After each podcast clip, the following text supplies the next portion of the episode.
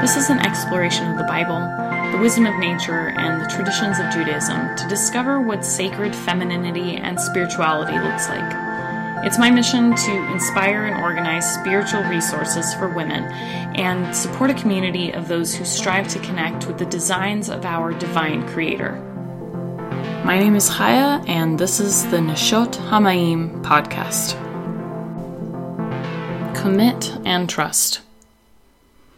Lately, I'm relearning and relearning and relearning and relearning to trust God.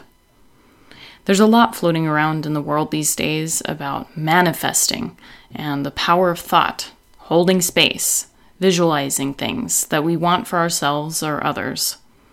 So many methods, so many criticisms, so many ways of looking at the same thing. When I think of grand goals like owning 50 plus acres of forested land, building our own house, being responsible for the care of horses and other animals for food and service, etc., eventually my mind dismisses these thoughts as selfishness and probably never going to happen. I convince myself there will always be compromise. Something so amazing would never happen to me. Why? Why do I want 50 plus acres of gorgeous wilderness? Privacy, sure.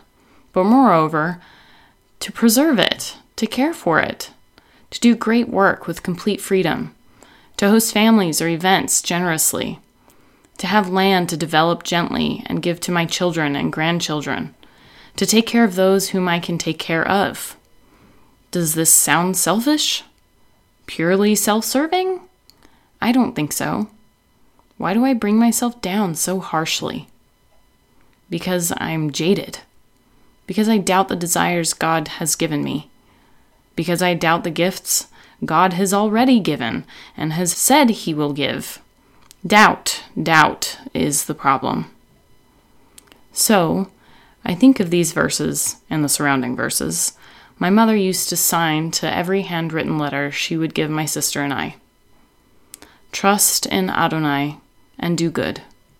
Settle in the land and feed on faithfulness.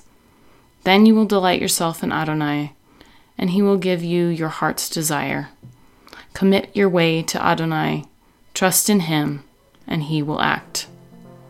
Psalms chapter 37, verses 3 through 5. Trust.